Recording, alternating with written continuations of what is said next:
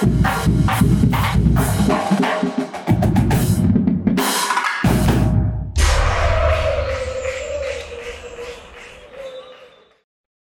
приятели на Великата английска игра. Добре дошли в Лигата на джентълмените. Разбирам, че всеки път, когато започвам подобен епизод, казвам, че кръга е бил страхотен. Ами страхотен беше и този. А, и то не като резултати изненадващи или не. Аз говоря за играта. Мен това ми е а, всъщност интересното и това е нещо към което а, да си призная се стремя да върху това се стремя да разсъждавам. Първо ще започна с петъчния матч а, между Брентфорд и Уотфорд, защото първо защото той откри кръга, второ защото а, забелязвам една много интересна тенденция при Уотфорд. Тима изглежда малко наивен. А, какво имам предвид? Когато Раниери дойде в Уотфорд, а, той се опита да направи отбора си нападателен, по-позитивен.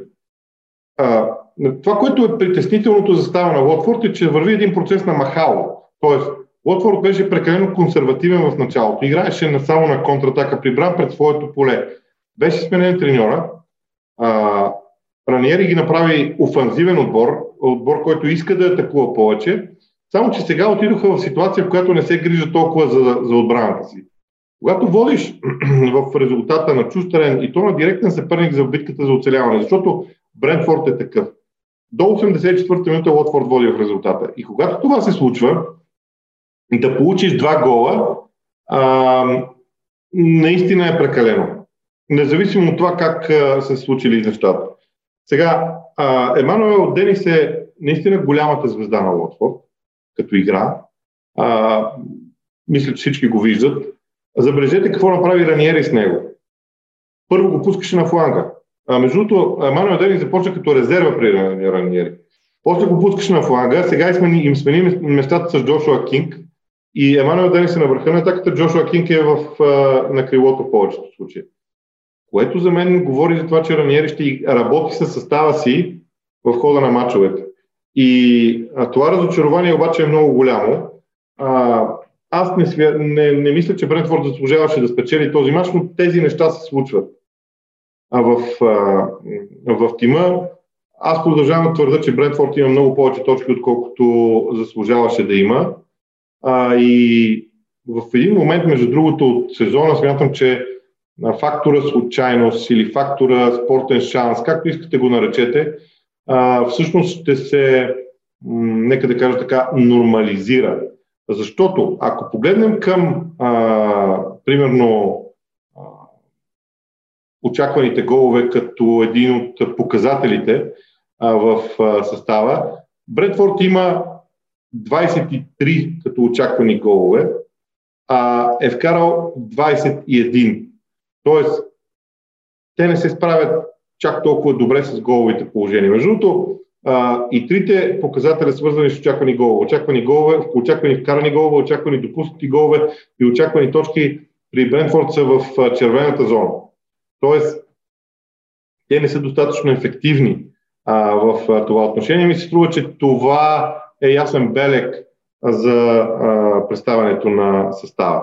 Сега, продължавам с а, съботните двубои. Всеки от тези съботни двубои а, имаше, какво да кажа, всеки от тези съботни двубои а, на пръв поглед беше ужасно логичен като развой.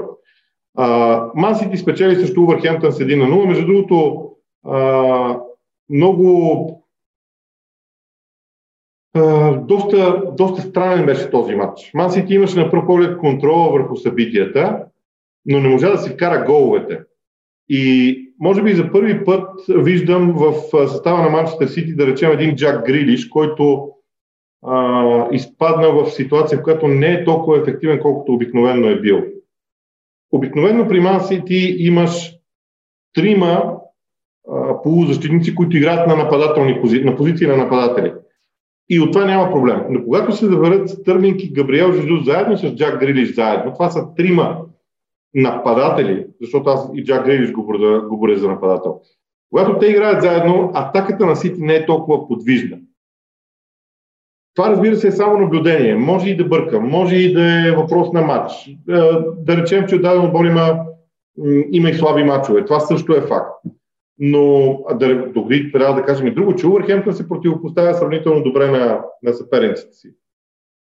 Главно с защитни действия. Всичко това го имам предвид. Обаче на мен лично си признавам, че малко тази, този матч на City така ме а, разочарова. Може би разочарова е а, добрия смисъл на думата. Обаче, а, при Увърхемптън, защото това не бива да забравяме никога, а, при Увърхемптън има една много интересна аномалия. Аз знам, чудесно съзнавам, че думата аномалия много силна дума. Обаче, според очакваните допуснати голове, Увърхемптън трябва да е допуснал някъде към 23 попадения, те са допуснали само 14. Това е много драстична разлика. Тоест, според качеството на създадените положения от противниковия отбор, Увърхемптън е трябвало да допусне 23 гола, те са допуснали 14. Тоест, това е изключително добра индивидуална работа в защита на вълците. А това обаче е съчетано с обратния проблем в нападение. Тоест, Увърхемптън е вкарал доста по-малко, отколкото е създал като положение, създава тази аномалия. Защото ако вълците в даден момент от сезона а, започнат да се възползват от ситуациите, които създават в двете части на терена, т.е. започнат да, а, да не са толкова ефективни в защита, колкото в момента защото те са един от най-ефективните отбори. Те са в дълбоко в зелената зона при очакваните голове, което е страхотно за тях. Може би единствено Челси може да се мери с Увърхемптън в това отношение. Челси има малко по-лоши показатели от Увърхемптън като съотношение между очакваните и реално допуснатите голове. Но ако Увърхемптън там започне да има проблеми и не си реши проблемите с вкарването на голове, нещата могат да станат а, много сериозни. На този етап а, ми се струва, че вълците подходиха и малко наивно. Червения картон на Рул Хименес беше, меко казано, странен. Арсенал срещу Саутхемптън. Един матч, който Арсенал спечели с доста голяма доза лекота в играта, защото Саутхемптън пресира, пресира високо. Сега, Арсенал има видими проблеми, когато противника се пребере в нисък блок. Аз смятам, че това много лесно ще се види в двубоя срещу Уест в среда, когато Уест ще направи точно това. А когато обаче противника отбор реши да пресира Арсенал, артилеристите имат вече много добре заучени движения, с които изнасят топката и създават проблеми на противника. Ще ми е много интересно дали а, и от тази гледна точка мача на Арсенал срещу Уест е много важен, защото той ще е различен от този срещу Саутхемптън. Уест Хем има способността да се защитава продължително време без да а, има притеснения, нещо, което видяхме между другото и в днешния ден, но, но, но за Уест Хем а, малко по-късно. А, смятам, че а, Арсенал изглежда а, много впечатляващо, когато става дума за отбори, които ги пресират. И още нещо. Ако разделите представянето на артилеристите на, на домакинско а, и на гостуващо, ще видите, че Арсенал и Манчестър Сити са двата най-добри домакина в лигата. Арсенал има 19 точки, Масити също има 19 точки. Да, ще кажете, ма вижте отборите, с които Арсенал играва и така нататък. Да, съгласен съм, не го отричам. Но това все пак е фактор защото и други отбори са имали лесна програма от дома, но не са се справили така. А, освен това, Арсенал у дома има 15 гол разлика 15 на 6. А, Ливърпул има 19 на 5. А, Челси има 21 на 6. Тоест, какво искам да кажа? Арсенал се справя от дома с защитата си. Така че този матч с Саутхемптън беше а, просто лакмус за това, което предстои. Светците с толкова много липсващи играчи нямаха как да се противопоставят на Арсенал по никакъв начин, поне според мен. А, матча между Челси и Лийц е знаменателен с две неща. Първо Челси спечели, което е чудесна новина за, а, за отбора, защото задържа дистанцията до първото място. Обаче а, Челси не е на себе си и това, което аз между другото развивах като теория преди време, че някои от факторите в играта на сините, а, които аз забелязвах, това, че се разви, че прекалено много разчитат на а, прекалено много разчитат на грешките на съперника, това започва да влияе. Имайте предвид, че аналитичните данни аз много им вярвам, защото вече трети сезон поред ги следя.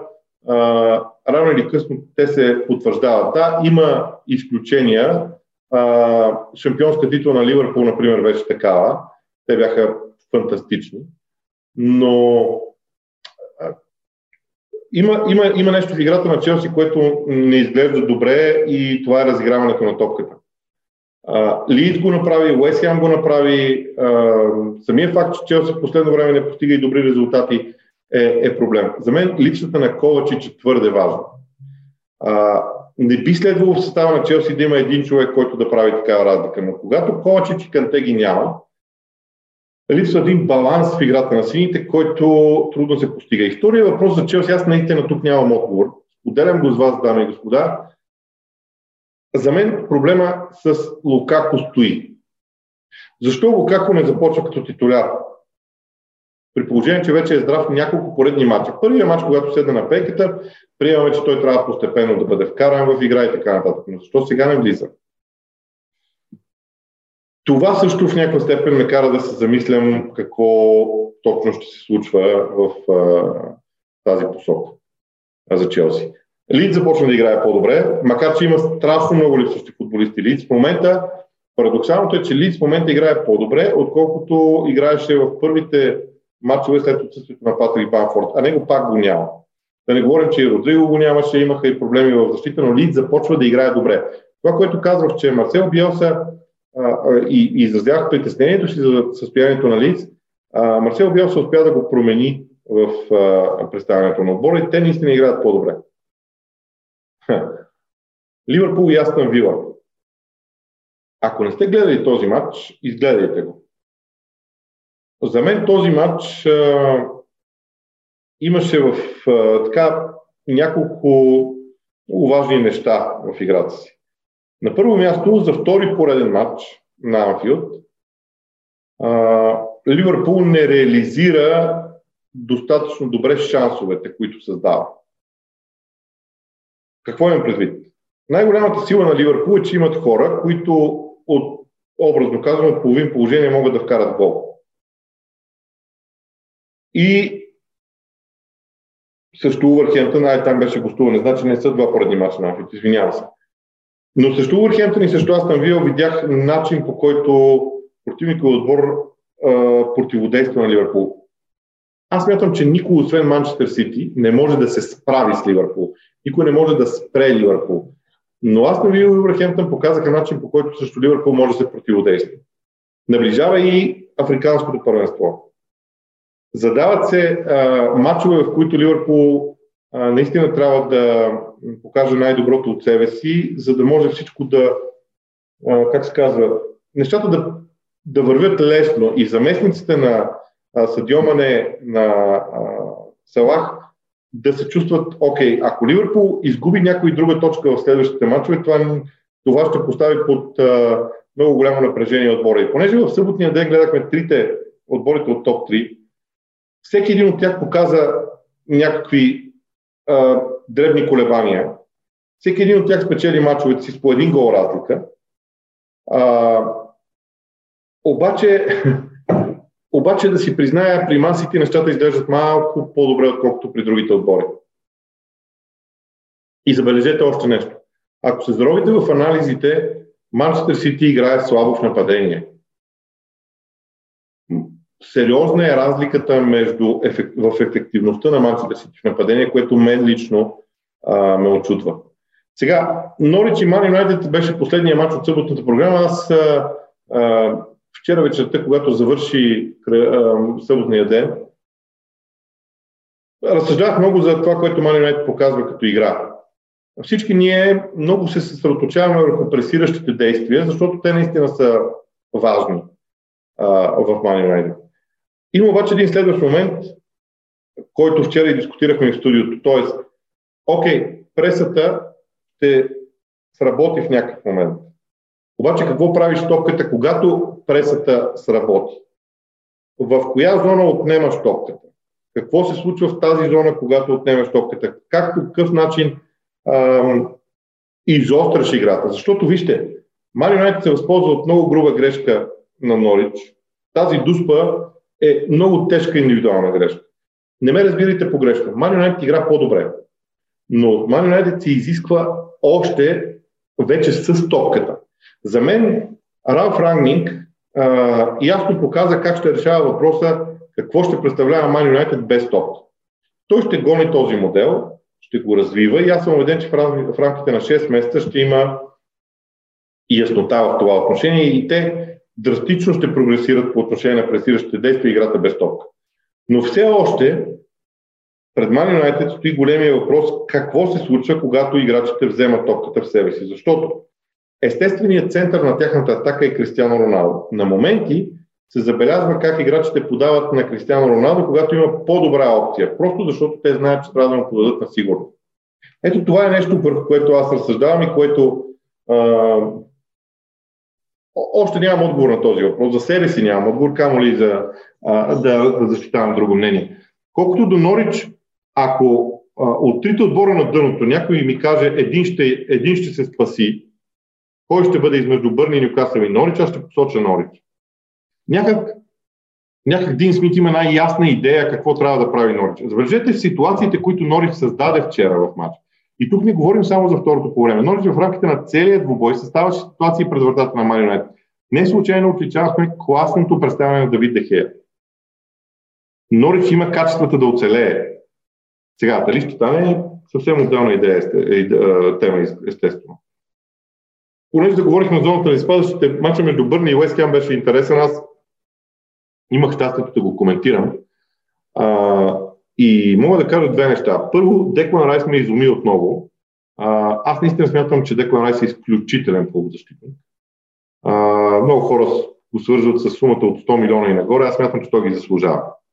Особено ако го вземе някой от топ отборите, които ще го има за дълго време в състава си. Просто аз си представям, примерно, Челси, да речем, с Деклан Райс, а, с а, Конор Галахър и с Мейсън Маунт в центъра. Изключителен баланс има между тримата. А, и тогава Челси може да играе спокойно 4-3-3. Няма нужда да играе 3-4-3. А, с много по-активни крайни бранители може да е и така нататък. Но Челси е друга тема, да. А, за мен Деклан Райс наистина е много, така, много силен играч. Аз не знам Уест как ще го задържи а, особено ако Уест не влезе в Шампионската лига. Обаче, а, ето тези матчове с Бърни, например, се вижда, че м- чуковете нямат подходящата, подходящата структура, за да прекършат отбора, който се защитава. Уест може да контратакува брилянтно. Наистина брилянтно. Но Уест има нуждата да как да кажа, да има пространство, за да могат играчите му да използват скоростта си. Ако затвориш пространствата на Уест Хем и те нямат възможност да използват скоростта си, тогава чуковете страдат, както беше и в днешния ден. А, положението на Бърни е много притеснително, защото те не само, че не бият, ами основни оръжия на Бърни, а, а, които в годините са ги спасявали. Защото Крис Уд и Ашли Барнс през годините са били двойката нападатели на, на Бърли, която е била иллюстрация за техния стил на игра. Сега те не функционират. Айде, Барнс е контузен, Крис Уд бива сменен в 60-та минута от Шон Дайш. Когато, когато не ти работи най-силното оръжие, тогава трябва да започнеш много да се притесняваш. И именно заради това аз мятам, че Бърни ще бъде този път, ще бъде един от изпадащите, освен ако Шон Дайш наистина през януари не направи нещо друго, защото предполагам, помните, имаше един сезон, в който те имаха май 12 точки след 19 мача или нещо подобно и оцеляха накрая. Шон Дайш е способен да промени тотално отбора си през януари. Може и да го направи, не знам. Но конкретно от днешния двубой Бърни се справи не е лошо. Лестър победи Нюкасъл с 4 на 0. Сега, първо там в Лестър много ясно се видя а, влиянието, което има Юри Тилеманс върху играта на отбора, но аз ще кажа следното нещо за мен. Дуспата, която беше отсъдена в полза на Лестър в началото на матча, а, на мен лично такива дуспи не ми, не ми допадат. Просто не ми допадат като изпълнение. А, защото, да, след това матчът стана много лесен за Лестър, Нюкасъл се страни на тотално. Нюкасъл има менталитета на отбор, който съжалява себе си. Играчите изпадат много лесно в самосъжаление.